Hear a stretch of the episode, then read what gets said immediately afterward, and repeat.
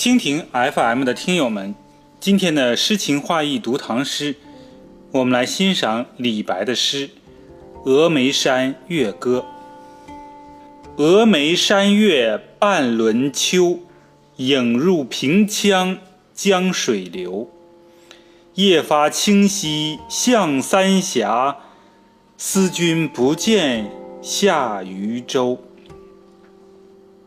李白，公元701年至762年，字太白，祖籍陇西成纪（今甘肃天水），诞生于中亚的碎叶城（即前苏联托克马克城）。5岁时，随父居四川绵州的青莲乡，所以自号青莲居士，盛唐伟大诗人。少妇不羁之才，秉豪侠之气。他5岁诵六甲，10岁观百家，15观奇书，作赋凌相如。喜击剑任侠，曾力揽蜀中名胜。25岁时，仗剑去国，辞亲远游，欲以漫夜的途径登上卿相的高位，以实现始还屈大定、海县青衣的政治宏愿。唐玄宗天宝元年（即公元742年），应召赴长安。他作诗云：“仰天大笑出门去，我辈岂是蓬蒿人。”但玄宗只给他一个供奉翰林的闲职。不到2年，因受嫉妒，遭谗毁，而被赐金放还。离开长安后，他又开始了漫游生活。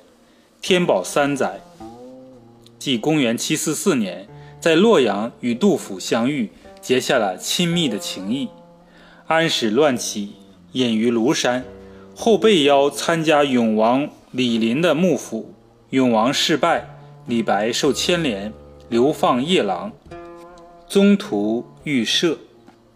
61岁时，欲入李光弼幕府平叛报国，因病返还。次年，病没于当涂。李白性格豪迈，渴望建立功业。他粪土王侯，傲视权贵，同情人民，关心政局，但有时也流露出人生如梦、及时行乐的情绪。李白是屈原之后最杰出的浪漫主义诗人，有诗仙之称。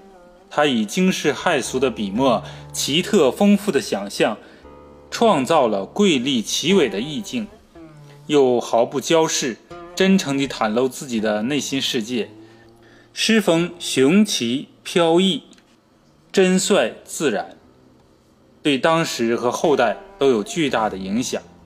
李白与杜甫齐名，并称李杜，著有《李太白全集》。峨眉山在现在的四川峨眉县西南。半轮秋，半圆的秋月，即上弦月或下弦月。平羌，即青衣江，在峨眉山东北，原出四川庐山，流经乐山，汇入岷江。出发清溪，即清溪驿，属四川犍为，在峨眉山附近。渝州指重庆。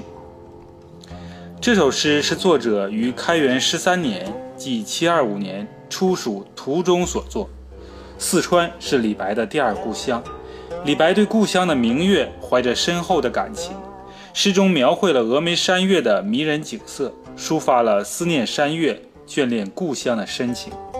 首句描写了诗人在秋高气爽的夜晚，由平羌江顺流而下所见的山月相映的景象。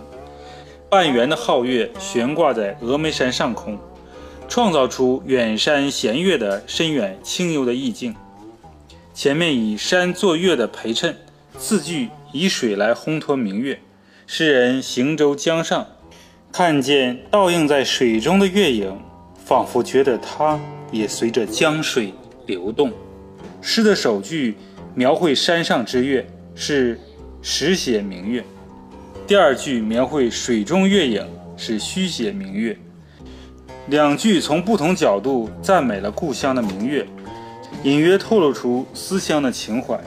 诗的末两句则是直抒对故乡的眷恋之情。诗人在离开故土的途中望见峨眉山月，觉得分外亲切，有如见到家乡的故友。但行舟很快地驶向三峡，此时即使能望见月亮，也不再是故乡的明月了。从此寂寞的行程中失去了一位多情的伴侣。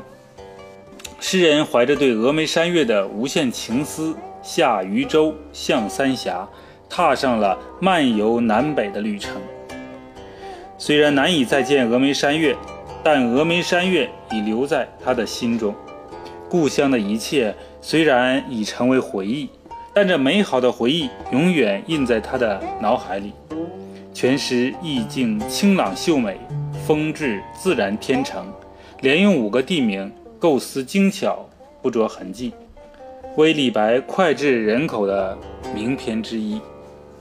今天的诗情画意读唐诗就到这里，我是主播国风。峨眉山月歌，李白。峨眉山月半轮秋，影入平羌江水流。夜发清溪向三峡，思君不见下渝州。